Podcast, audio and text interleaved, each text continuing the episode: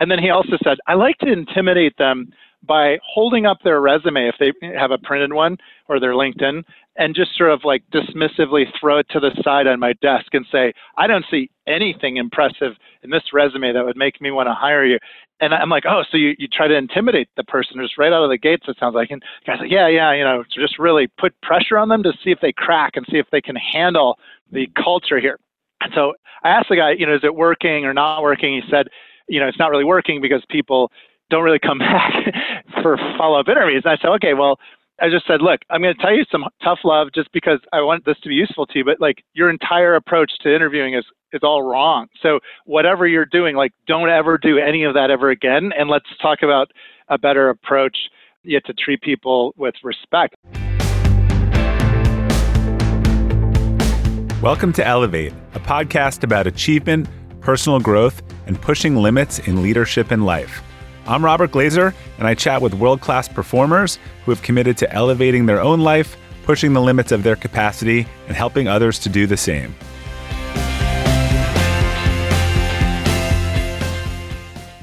Welcome to the Elevate podcast. Our quote for today is from Jim Collins, and it is Great vision without great people is irrelevant. Our guest today, Dr. Geoff Smart, is one of the world's leading thinkers on how to hire and lead the best people. He's the founder and chairman of GH Smart, a leading global management consulting firm for talent, and the co author of three best selling books. One of those books, Who, The A Method for Hiring, is a New York Times bestseller and is considered a leading resource on helping any business make better hiring decisions and develop top talent.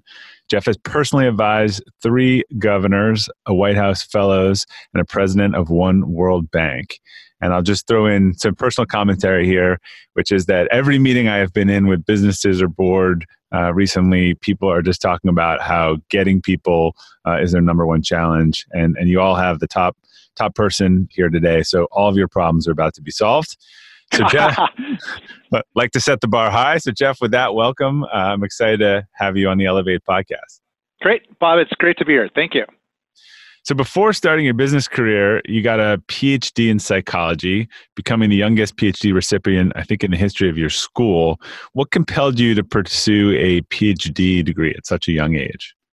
Let's see here. So winding the clock way back, after my first year at college, I was studying economics, and everyone, you know, was going to be marching off to investment banking jobs or consulting jobs, uh, maybe corporate. And I had this idea for a business, and so um, this is kind of when venture capital and private equity was was just sort of picking up steam.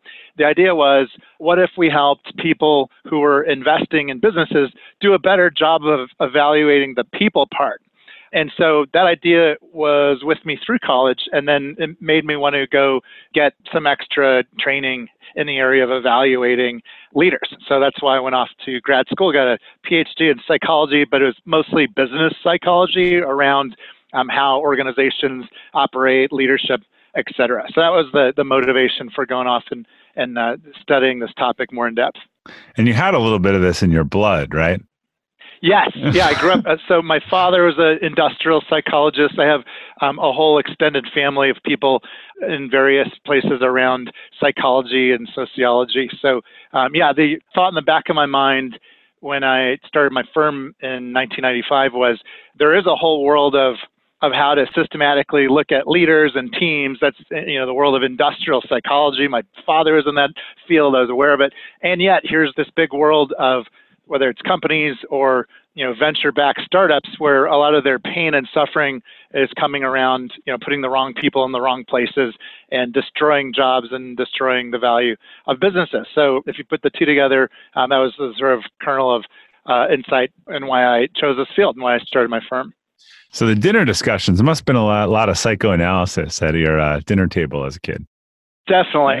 yeah, my, my, my dad was a psychologist. My mom was a speech therapist. So uh-huh. uh, yeah, I got a lot of a lot of constructive coaching along the way. And did your views on hiring and leadership come? How much came from your your research, or or uh, you know some of your your dad's work, or what was the what was yours from what you studied, and where where did you kind of grow up with certain beliefs that you sort of followed with?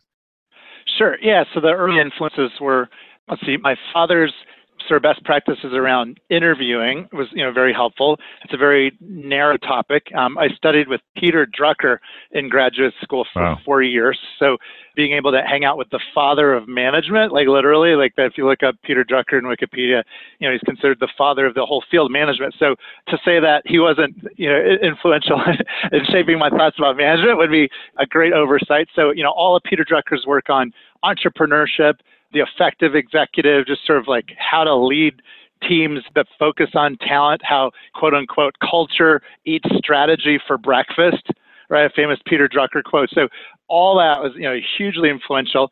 Uh, my actual dissertation study was on how venture capitalists evaluate the people that they invest in. And so, you know, I looked at 50 years of research on you know methods used in due diligence and and you know how to evaluate people, and then did a bunch of original work to sort of see were there specific practices that led to investing in the right people and actually having those deals make money versus investing in the wrong people and losing out. So the idea of uh, creating criteria lists and scorecards and collecting data and putting up you know management due diligence next to financial or market due diligence um, all that came uh, out of my research project studying with drucker that's pretty amazing i, I now i have to ask you so like, cool. what was your top takeaway from what did you learn the most or what was your big insight from from working with peter drucker ambition i guess so he profiled a lot of super successful leaders over the time that I knew him. And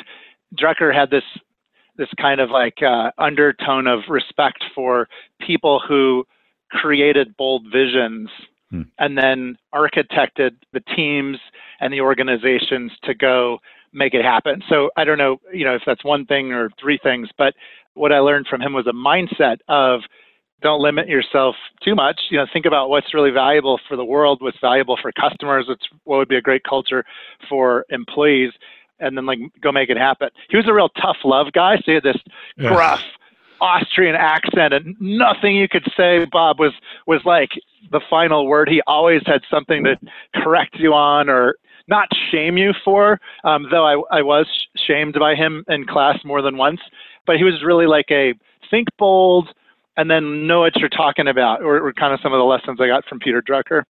So tell us a little bit about GH Smart and and why you started it and and what you do and how you kind of brought all these principles into helping other companies. Yeah, and it's a great segue from the Peter Drucker thing. I wrote the GH Smart business plan for a class in huh. Peter Drucker's class. so, Bob, like I can't make this kind of stuff up. Like this yeah, so I was going to say that that's too good to be true. I mean, imagine you know rolling up your sleeves and sitting shoulder to shoulder with Peter Drucker going over the you know the details of your business plan. That's exactly what I did, and I'll, I'll tell you. So the thought was, you know, McKinsey and Bain were were and are big names in consulting, and those firms make a lot of impact by focusing on you know strategy and a lot of the what stuff that goes on in companies. And the simple thought was, well, you know, what if we build a Bain or McKinsey caliber firm, but that focused exclusively on the who stuff? You know, leadership, culture, um, how to help leaders be successful. So Drucker's like, well, yeah, okay, you know, I kind of see it. I said, well, look, there's no, there's no McKinsey of leadership advisory. There are, you know, great strategy firms, there are great law firms, there are great accounting firms, but yet everyone's sort of in, in love with this concept of, of leadership. You know, surely there should be a best-in-class firm that helps leaders make people decisions. So GH Smart and Company, McKinsey and Company, you know, I sort of modeled a lot of a lot of the firm off of the way McKinsey focuses on the C-suite, the way you know McKinsey, Bain, BCG use data, right, mm-hmm. rather than like opinion in their consulting. So yeah, I guess you know different product, if you will, but you know similar org structure and thought.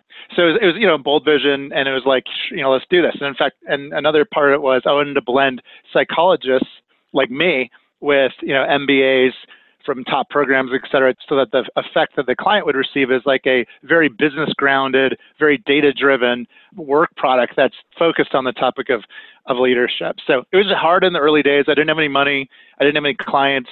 I didn't know anything. I founded the firm in year two of four years of grad school. So you could imagine I was pretty green uh, when we got you know GH Smart Incorporated. And so, how long has it been, and how big are you now? So it's been 24 years, and we're 120 people today, over 60 million in revenue in 12 cities around the U.S. and London. And so that's not bad. I mean, it's not Google. I think like Google was founded like a year a year after I founded GH Smart, so we know the market cap and reach of a Google. But as far as professional service firms go, I'm very proud of how it's turned out. It really is true to the original vision of helping leaders make better people decisions um, and creating kind of a very high performing organization, and take care of it while allowing people to have a lot more freedom at work um, than some of those other consulting firms let you have so that we could attract even better people and have a, a more healthy, positive, kind of family friendly culture rather than a one where you know it's very very hard to have any balance in your life. Yeah and, and for those who know professional services firms the ratio of revenue to people you guys are that is top tier. So you're, you're doing something right that people I, i'm a little envious but we'll talk about that offline so part of this process you wrote this book who which i often refer to and i've heard people refer to as the definitive book on hiring and it teaches yeah. the the a method for hiring mm-hmm. can you tell us what is the A method and, how did you develop it? Sure. So the Who book is about 11 years old. The firm's 24 years old. So the data that we receive, the client war stories, all the assessments that we did of leaders in the first decade plus of the firm's existence, all that was just a big, valuable data set. And so the thought was we have best practices, we know they work, let's make it simple and you know have a kind of a step one, step two, step three, step four approach to good hiring. So it was really just codifying a decade's worth of work at that point and trying to create a framework that's easy. And Bob, you've interacted with folks who use this approach. They oftentimes say, you know, it's very simple, it's common sense. And then my comeback is, well, good, wonderful, that I appreciate that, but it's very uncommon practice. So the methods that we identify in the Who book are actually you know sort of proven methods that have been around in the world of of organizational behavior for you know half a century. We just codified it, put some good stories in there, and made it simple. And I, I think that's why the simple part matters because everyone's busy and no one wants to you know implement something that's complex and overly burdensome. So uh, yeah, since it came out in 08, I think it's been number one on Amazon in the topic of hiring ever since, and it, it was today. So, I, like you, you know, those of us who have books, you, you check your Amazon rankings and you make sure you're still relevant in the world. But yeah, we're very, uh, very pleased. In fact, we're selling more Who books per week today than we ever have. So the topic remains, you know, very strong, and uh, the methods uh, still seem to be useful for folks. So, what do companies do most wrong with hiring? I know there's you probably have a two-page list in front of you, but what what, what yeah. are they? What sticks out right away when you talk to most organizations? Gut feel hiring is very common, and, and, you know you've seen this both in entrepreneurial companies or or larger corporations, where if you ask people, you know, how do you hire, you get the sense that they're using their intuition, their gut feel, and they're not collecting a lot of data. They're not really thinking about the criteria, and so you know that's very very common. Like at least in my uh, back what 25 years ago when I did my PhD work, my research suggested that at least half of the hiring managers or investors or board members out there um, just use a pure gut feel approach. Do you like this person? Do you not like this person? Oh, this person, well, you know, went to my alma mater. Oh, they like the same sports team. Like stuff that doesn't matter at all. And predicting someone's performance is very oftentimes uh, the things that get them hired. So, Geoff, you're going to be very proud of me when I tell you this story. We've read your book. We're all in on who. I've seen you speak several times. So someone on LinkedIn wrote an article a few weeks ago to everyone a question because you know that's how you get engagement. And they said, "What's your favorite interview question?" And they they tagged me in it too. And all these responses about this question and that question and all that stuff. So I went in there. and I was channeling my Geoff Smart, and I, and and, and I, I left a comment. I said, "Look." I'm reading all these questions, and what I've come to understand is that like no one actually empirically knows whether these questions work or not. And, and I've come to understand that it's really about the entire process of hiring yes. from A to B, and that there is no uh, these magic bullet interview questions. You guys have no A/B testing to know that it actually works, and and it right. just and they love it. I, everyone was so proud of their defining question, and so I thought of you when I said it. Did I answer that correctly? You did. You really did. And it's funny as I um, in this day and age, I still get asked, and you know, you do. People say like, yeah, like what are the magic interview questions or what's a great interview question. And it's not about like the question, it's about the whole the Picture, system of yeah. it. Yeah, otherwise you just you don't get a good result. It's funny, you remind me, I was at a semiconductor company who was having its annual offsite, and I was doing a little chat on how to hire and lead teams. Someone in the back raised his hand and said, he's like, okay, okay, I know you're going to like, you know, give us all uh, your approach to hiring, but like first, I just wanted you to know, I have the best interview question. and I thought, well, this what a treat this is. I have a freaking heckler in like minute one of this, you know, offsite of this Fortune 500 company. So the guy goes, oh, yeah, Mike. And I said, well, please, please uh, entertain us with your question. He said, I love to ask people, but you got to look them right in the eye and you say, if you could be any kind of animal, what kind of animal would you be and why? and everyone laughed and, and i said well that's really entertaining. What you know how effective is it in, in hiring? He said well i don't know. We have a horrible hiring success rate but it, at least it makes the drudgery of the hiring process less boring. And, and everyone laughed to that too. So yeah i mean there's a lot of homegrown interview questions or methods and there is a very short list of approaches that you know work really well and a, a very long list of approaches that just don't get you to the results that you want have you ever owned something that inspired you to up your game Two years ago, I bought a dual suspension mountain bike for the first time, and it pushed me to ride trails that I had never been willing to try before. When we own exceptional things, they inspire us to do exceptional things. The all new Lexus GX has exceptional capability that will have you seeing the possibilities you never knew existed. Its advanced technology and luxurious interior mean that wherever you go, you'll never go without. The Lexus GX comes with available dynamic sky panorama glass roof, available front row massaging seats, best in class towing capacity, available 33 inch all terrain tires, and available multi terrain select. I've seen the new Lexus GX popping up all around my town, and not only does it have the capabilities to take you to new places on and off the road, but it's a great looking car. The new Lexus GX is ready to raise the bar for you. Live up to the all new Lexus GX, luxury beyond limits. Experience amazing at your Lexus dealer. When you're hiring for your small business, you want to find quality professionals that are right for the role. That's why you have to check out LinkedIn Jobs. LinkedIn Jobs has the tools to help find the right professionals for your team faster and free. LinkedIn isn't just a job board. It helps you identify and hire professionals you can't find anywhere else, even those who aren't actively searching for a new job but might be open to the perfect role. Case in point, last year I asked the CEO of a major ski resort how he got his job, and he told me that he saw it on LinkedIn and decided to apply. In a given month, over 70% of LinkedIn users don't visit other leading job sites. So if you're not looking on LinkedIn, you're looking in the wrong place. On LinkedIn, 86% of small businesses get a qualified candidate within 24 hours. Hire professionals like a professional on LinkedIn. The team at LinkedIn is also constantly finding ways to make the process easier.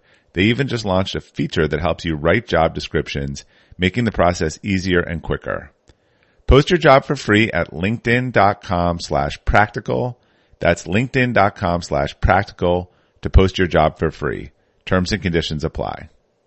Yeah, what occurred to me is a lot of people can point to their best people they've hired and say, oh, and so and so had a great answer to that question. But they might not know how many amazing people they disqualified who didn't yeah. answer that question well, who would have been a performer. That's why it's just not, it's this whole notion of these voodoo questions. They're just not statistically valid.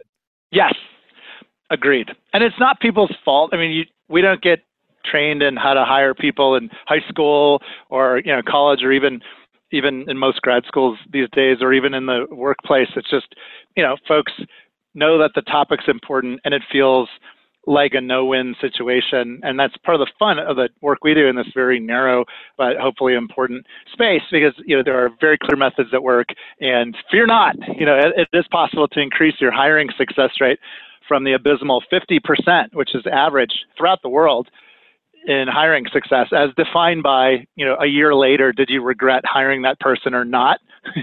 and yeah. so half the time people are like, yeah, that was a, that was a hiring mistake.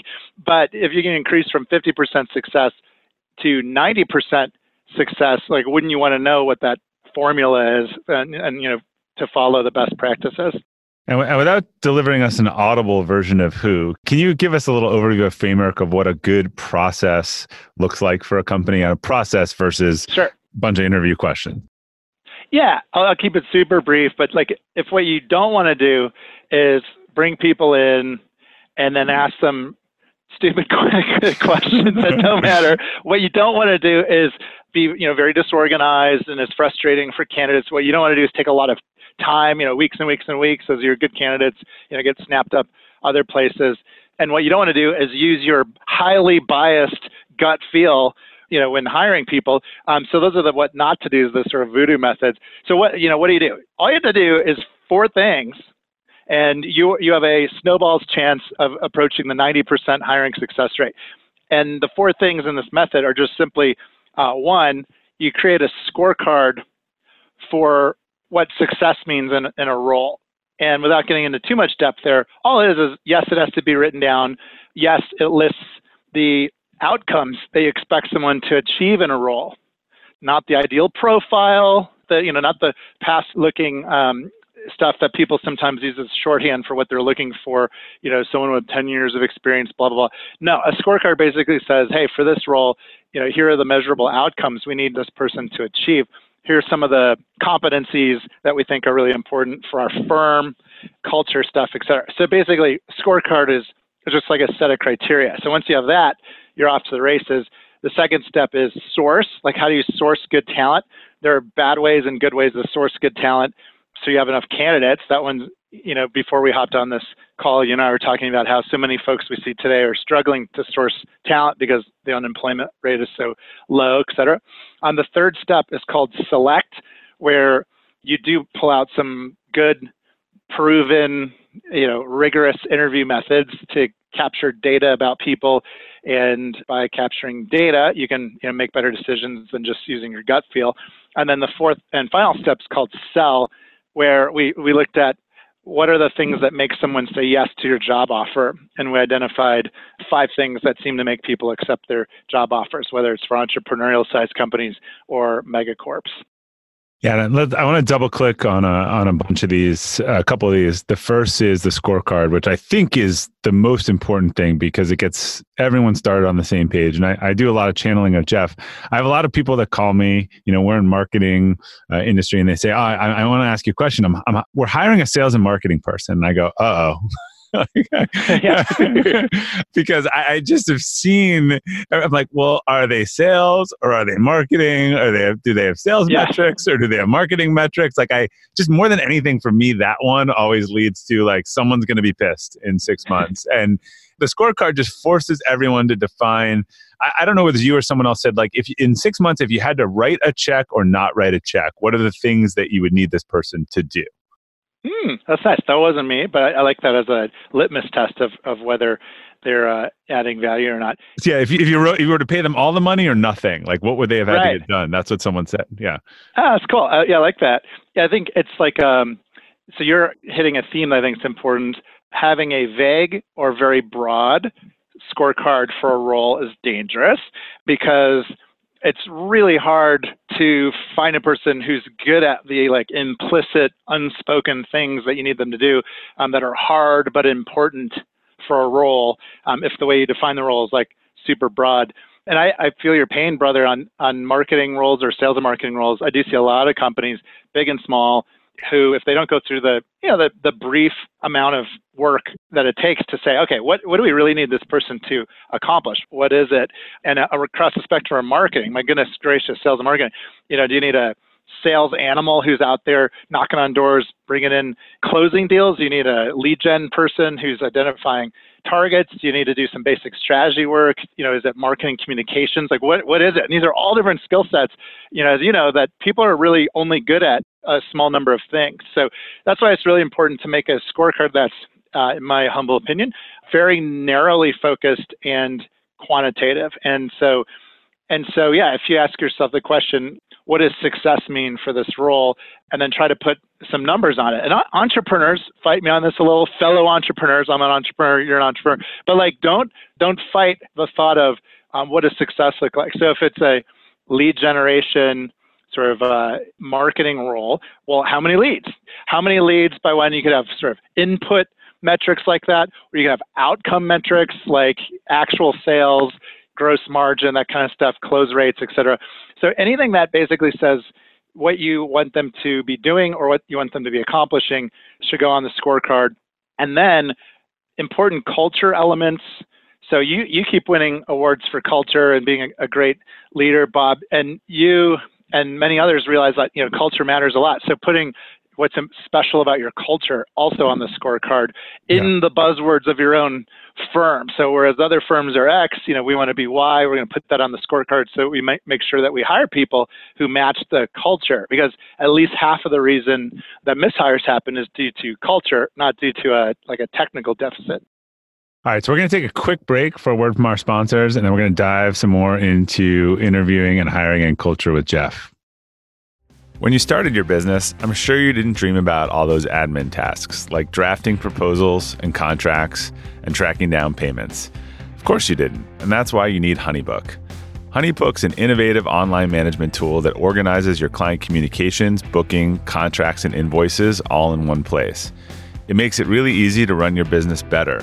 Professional templates, e signatures, and built in automation keep everything on track and make you look good. They can even consolidate services you already use, such as QuickBooks, Google Suite, Excel, and MailChimp. And that's why it's the number one choice for client and business management for freelancers and business owners. And right now, Honeybook is offering our listeners 50% off when you visit honeybook.com slash elevate. Payment is flexible, and this promotion applies whether you pay monthly or annually. So go to honeybook.com slash elevate for 50% off your first year that's honeybook.com slash elevate. You can have your favorite restaurants come to you with DoorDash. Ordering is easy. Open the DoorDash app, choose what you want to eat, and your food will be delivered to you wherever you are. DoorDash is a regular go to in our household.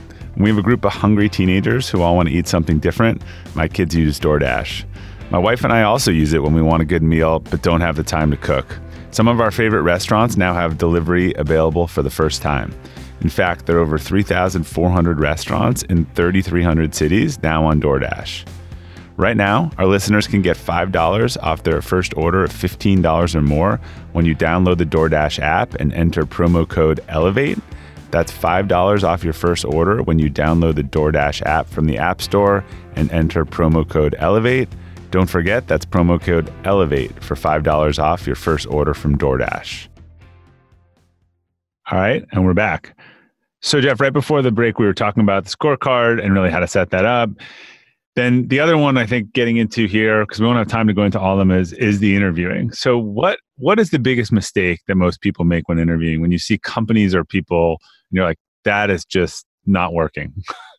So one very common horrendous mistake and I, I learned of this one before I even started our firm. This is just from doing the, the literature review of, you know, interviewing methods and like what works and what doesn't work over 50 years of research, thousands of studies.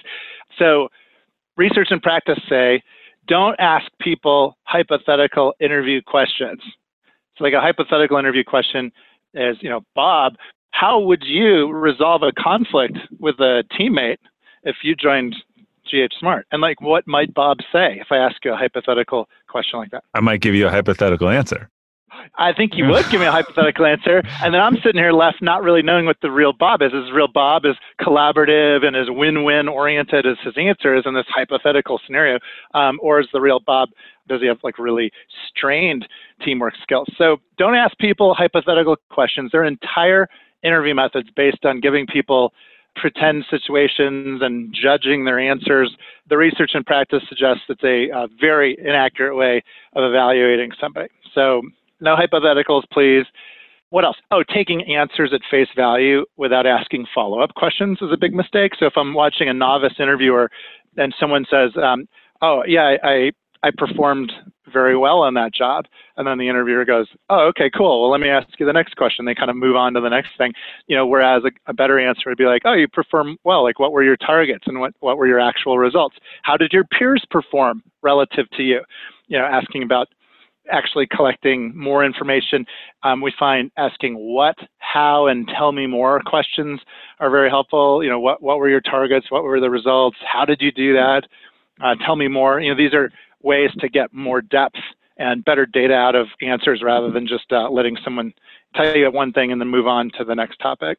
And ask those questions and then don't let the person off the hook. Like sit with it. I think a lot of interviewers yeah. jump in too quickly, right? And let them let them. There's a little uncomfortable silence, and they let them off the hook. That's right. So don't let them off the hook. I remember I asked a um, a uh, concrete pumping entrepreneur. Like his business was pumping concrete. He's a real tough guy, you know, real calloused handshake type gentleman. And I remember I was helping uh, a venture capital firm decide whether or not to invest in his business. And I was, oh, I also had a newbie from my company watching me interview this guy. And I asked the guy, what were some things that didn't go so well at that stage of his career?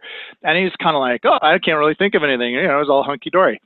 So I sort of like eyeballed him and used silence as a tool to help him tell us some of the things that didn't go so well. So, you know, in, in, an interview, you really want to get the good data, the positives. You really do want to get the negative data, mistakes, et cetera. So in that case, I remember he was my record. He he gave me at least 20 full real seconds of silence hmm. before he then kind of looked down at his shoes and looked up and said, well, I mean, it wasn't perfect. And I said, well, okay, what were some things that in retrospect you could have done better at that stage? And then he, you know, he told us some pretty insightful things. So yes, uh, don't let interviewees get off the hook if you ask them a tough question and they, you know, they act like they don't want to answer it.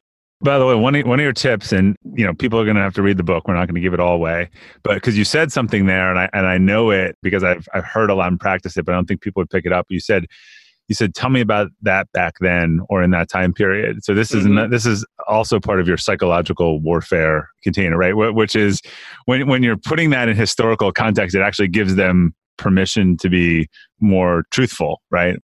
I think so. Yeah. Yeah, we're big fans of the truth. I have a broad idea, which is pretty simple, which is just uh, everyone is an A player at something. Yeah. So I, I really do.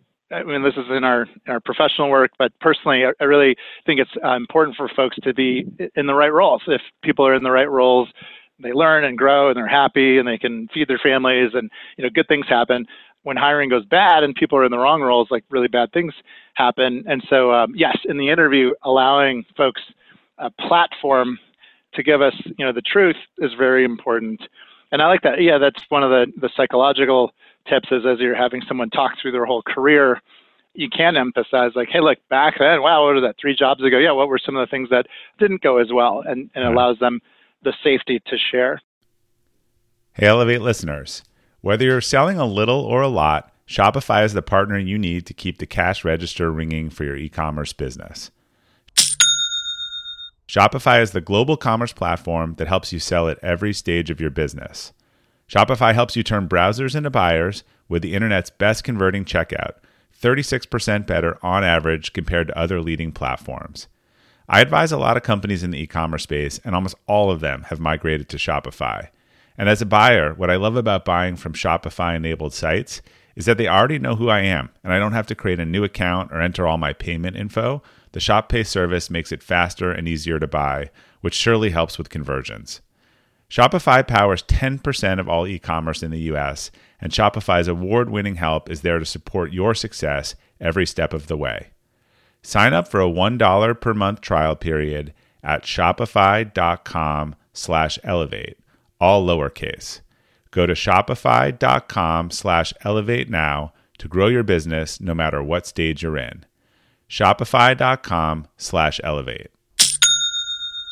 Why, why did people really not like you back then in that past job? Right. exactly. You can ask that. And if you have rapport, it gives you license to ask really tough questions. Oh, okay, in that recent job, who was a peer that you didn't really get along with if there are any? Oh, you know, that was Jane. Oh, okay. Well, what you know, what was Jane's side of the story? What what what was Jane like to work with? What would she say some of your strengths and weaker areas were? If you build good rapport with folks that you're interviewing, you really can ask them, you know, very direct questions, and and their answers are oftentimes super helpful in figuring out if they're a good match. And, and what what's your most favorite interview story of probing questions, or or tell me more where it just went somewhere you weren't expecting it to go? Well, our our world famous slapper story comes to mind. that sounds like a good one. yeah, it was pretty shocking. So we have this thing, and I can. Don't, we don't need everybody to buy the book. They can buy the Who book if they want, but I'll, I'll tell them the actual questions when you're interviewing someone. You find out for each job they had what they're hired to do, what they accomplished that they're proud of, and get some examples. Um, you ask them what were some low points or mistakes during that job, You ask them about the people that they worked with, bosses especially. You know, what was that boss like to work with? What do you think he or she will say you were like to work with? You know, when we do reference checks, etc. And then the last question for each job, why did you leave that job? So that that one's interesting because your good candidates generally will leave jobs in a good way. They'll have done a good job. They'll be getting promoted either within the company or, or hired by a you know a competitor or a customer or something. Candidates that are are high risk will have some weird story about why they're leaving jobs. And in this particular case, this person had a real canned answer. You know, when you're interviewing someone and they seem to have like told that story before. Yeah. So something triggered for you. Yes. And he's like, uh, he's like, oh, uh, oh, I left because I said, well, why'd you leave that job? And he said he left because he had a difference of opinion with the CEO over the strategy of the company. And I thought, well, okay, I don't, I don't exactly know what that means. So I, I played dumb and asked a little more, like, well, what kind of difference of opinion? And he described, he said, well, it all kind of came to a head at this one board meeting. I said, well, what happened at the board meeting? So, you know, you try to keep it very conversational and ask questions to get more info. And he said that the bottom line is the company wasn't doing well. The person I'm talking about was the head of sales, and the board said, well, the, the uh, chair of the board said, if we don't improve our sales over these next couple of quarters, we're going to have to get ourselves a new head of sales. And the CEO is like nodding and saying, you know, yep, yep, that's what I've told the head of sales. And the head of sales was, was the person I was interviewing. So he told me that he basically said something very unkind to the CEO. He said to the CEO, well, you know what your problem is, is we all now know why your mom named you what she did. and, and I said, well, what, I don't get it. And he said, well, the CEO's name was Richard, but you know he went by the nickname of Richard. And so I said, well, so you, you said that to the CEO in, in front of the board at, at, the board meeting, it sounds like. And, and my candidate said, yep, yep, you know, that's what I said. I showed him. I said, well, what happened next? and so the candidate told me that, you know, the CEO called a, a break and then followed him back to his office and the CEO fired him and just said, look, your numbers have been lousy and I, I didn't appreciate your comment back there. Why don't you pack up your stuff?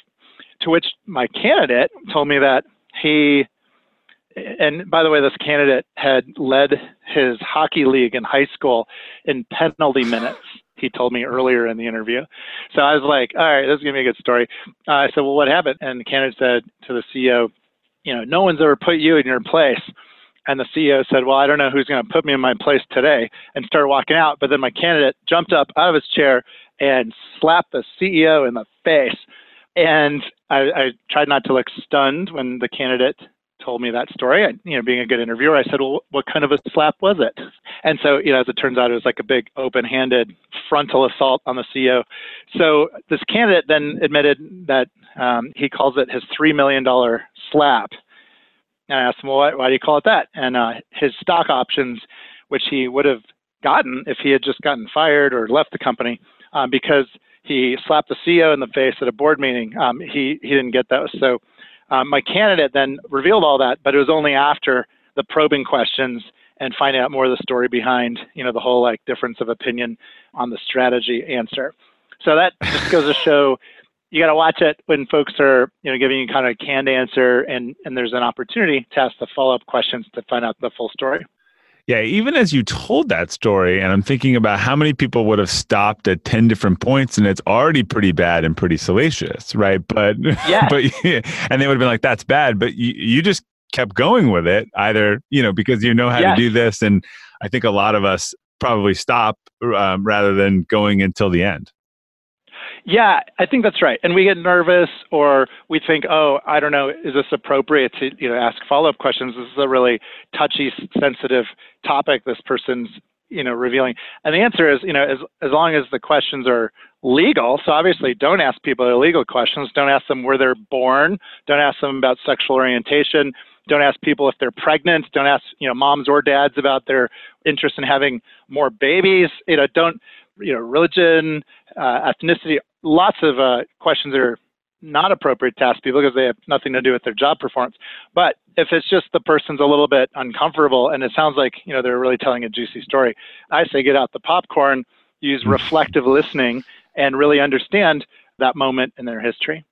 And what's the border between? I remember we had to talk to our team a couple years ago because we were just passing along too many people in the interview process. So what happened was they'd say, "Oh, I really like this person, but here's a concern of mine," right? And then they pass it along. We were making the right decisions in the end. We were doing about three times as many interviews as we needed to do because people didn't feel not they didn't feel empowered, but they didn't want to really dig in and get uncomfortable with whatever that seems like Jeff doesn't have a great attention to detail. So rather than noting that and moving on, it's like let's really dig in with Jeff. Like what's what's the boundary of sort of um, I know you want rapport, but and and funny we had a consultant at the time. He said, look you know, you can either get comfortable, uncomfortable in the interview, or it's much more uncomfortable, and you have to tell them it's not working out eight weeks into their job. Yeah. So, how do you balance this right. rapport building with this comfort and get the answers that you need to get?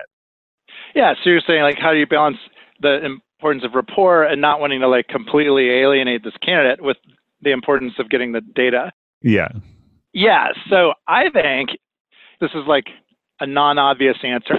Um, I think that boundary is higher, meaning you can really push it more if you have done a great job of building genuine rapport with the candidate.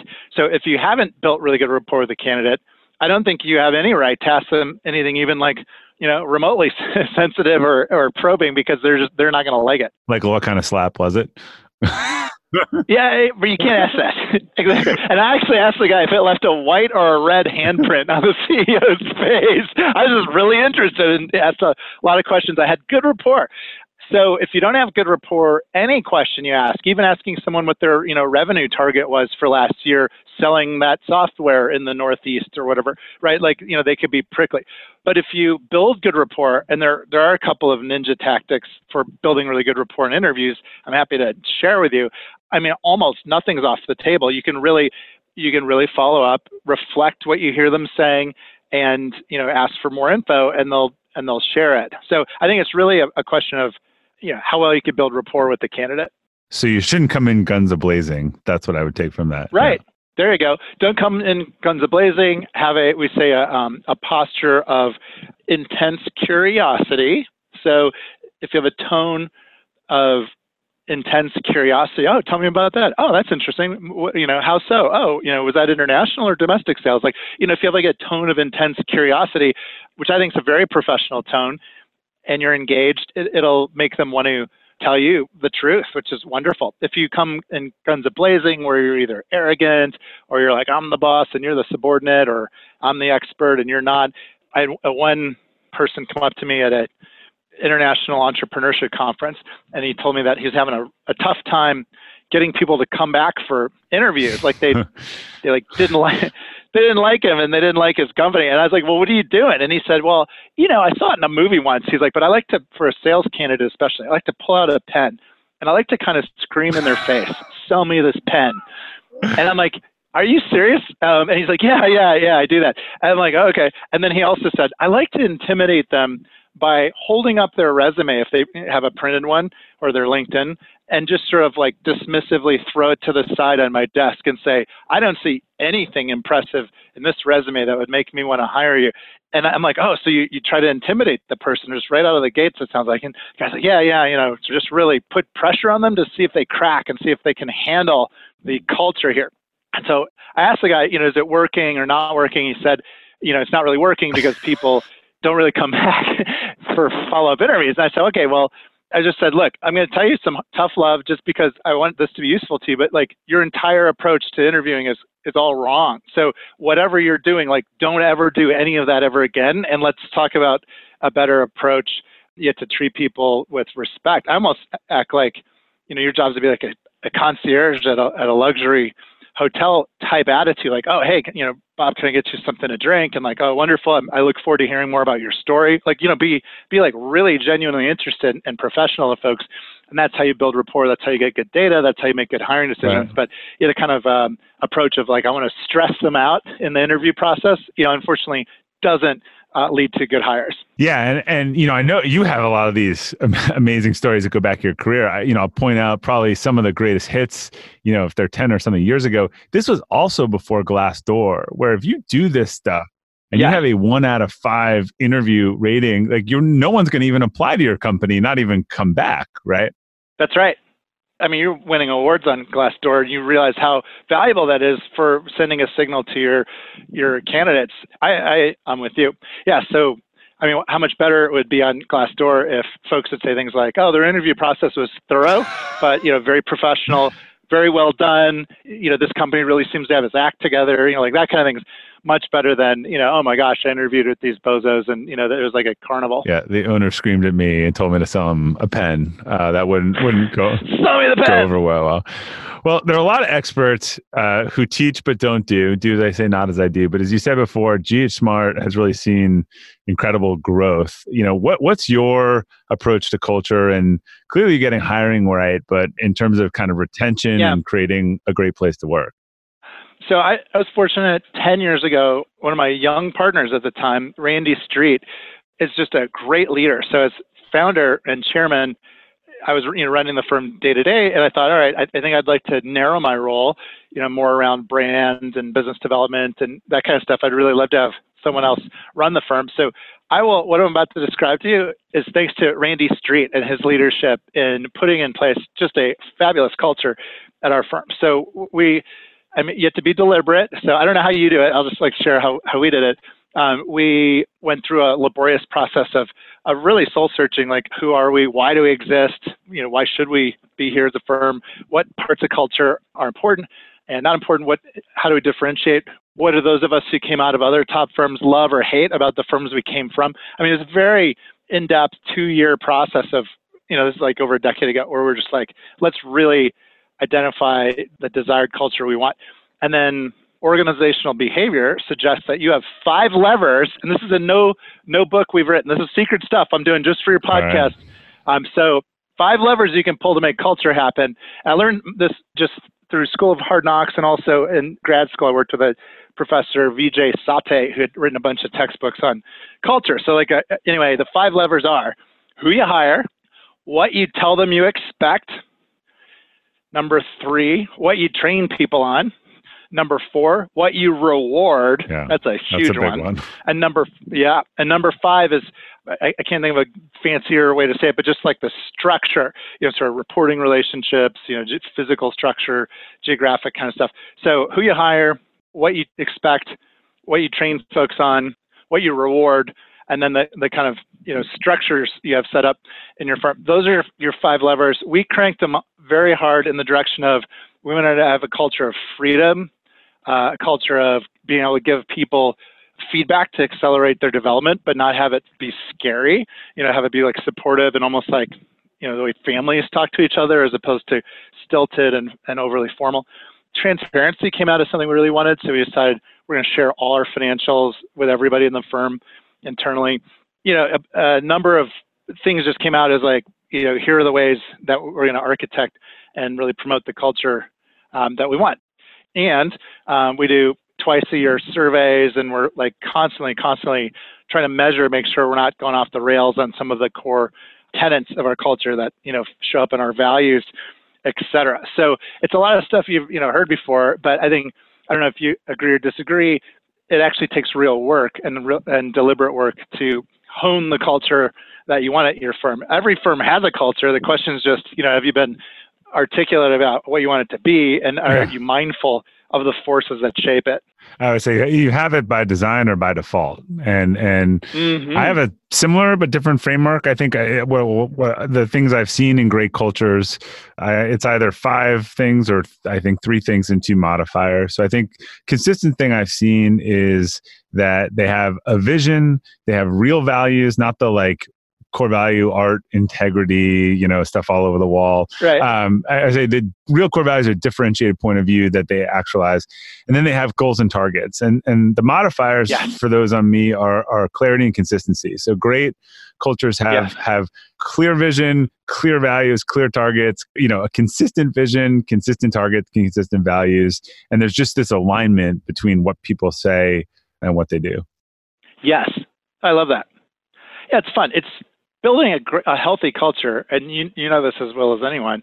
It's so fun too. In addition to yeah. being you know, like a smart thing to do, and like making sure customers and employees and you know stakeholders get what they need and, and all that. It's just it's freaking fun, and it's your own leadership laboratory. I think it's like one of the along with hiring, you know, one of the very shortlisted things that are most important for a founder or a CEO to get right.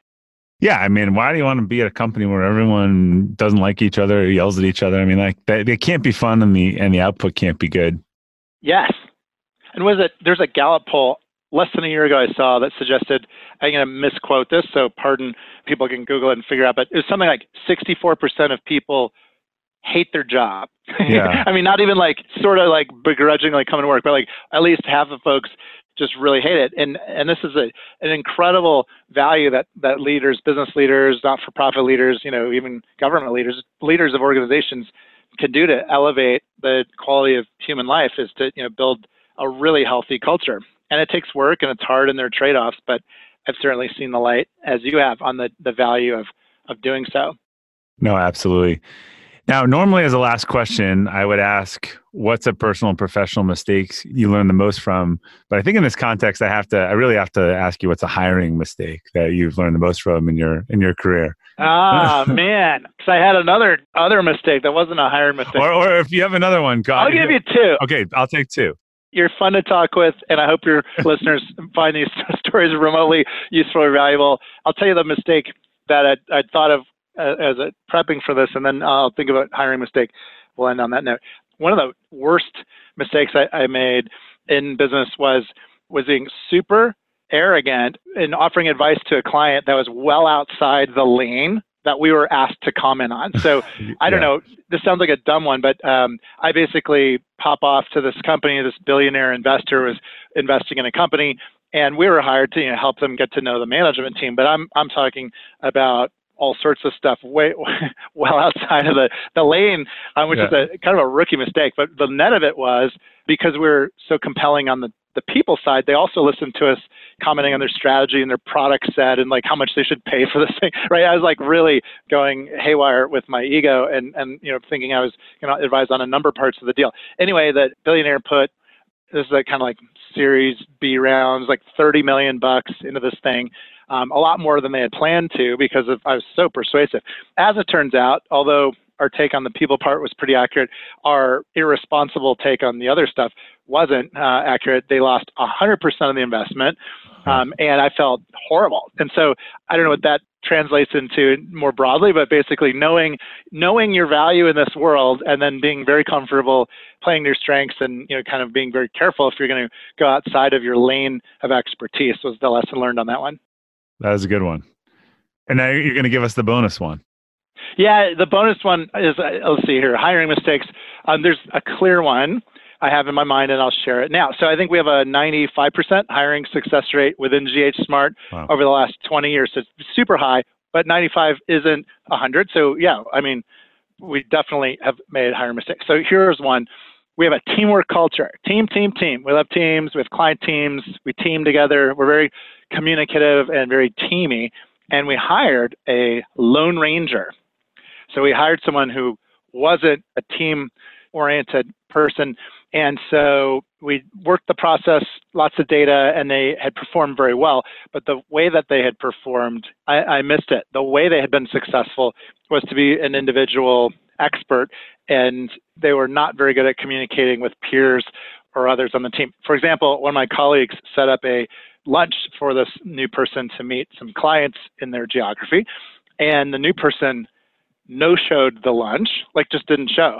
Mm. Like stood up the the client and my colleague and like didn't even apologize for it. And so we had realized that we had a gap actually in our reference script, um, which was that we weren't finding out, we weren't getting as much input from peers. And so while this person, you know, really sucked up well to clients and bosses, and they they leveraged junior people pretty well. Um, they had a big gap in their peer relationships that we we really didn't pick up as well as we could um, in the interviews or in the references. So since then, we plugged it with you know more peer. How'd your peer rate you? You know, give me some peers to talk to, that kind of thing. Um, but that was really painful because what, what we found is this person really wouldn't be willing to, you know, invest in peer relationships and therefore wouldn't be successful at our firm. So they lasted uh, six weeks, and then we just said, hey, look, you know, you seem to really like working solo and we're a team oriented place. Why don't you go work solo? And that's probably going to be a better match for you. And they agreed and went one of our clients in Southeast Asia said we we released their soul into the economy, yeah. and they and uh, and they did fine. And you know, it's, again, it's all back to fit. But yeah, that one I felt like I was personally responsible for that one. I'd missed it in the interviews and and uh, hadn't talked to any peers. All right. Well, those are both very good. I think there's a lot people can take from both of those stories. Well, how can people get a hold of you and your work and your company?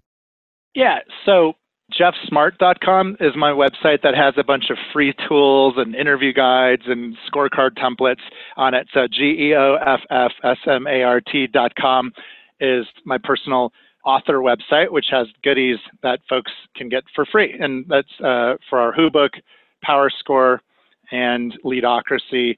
My colleagues also have a book that just came out a year and a half ago called The CEO Next Door, which is about how to become and succeed as CEO. So all of our, our book content and free templates are available there for folks. Okay, great. Geoff, thanks for uh, sharing some time with us today and your story. Pleasure. I, I have gotten a ton out of your work, and it's been a, a huge part of how we've improved our, our, hiring culture at Acceleration Partners. So I hope hope our listeners will enjoy the same and, and appreciate you spending some time with us. It's a pleasure. Thanks so much, Bob. All right, to our listeners, thanks for tuning into the Elevate podcast. We'll include links to Geoff and his books on the detailed episode page at robertglazer.com. If you enjoyed today's episode, I'd really appreciate it if you could leave us a review because it helps new users discover the show. If you're listening on Apple Podcasts, you can just select the library icon, click on Elevate, scroll down to the bottom, and leave your review. It's that easy, I promise. It only takes a few seconds and we much appreciated. Thanks again for your support. Until next time, keep elevating.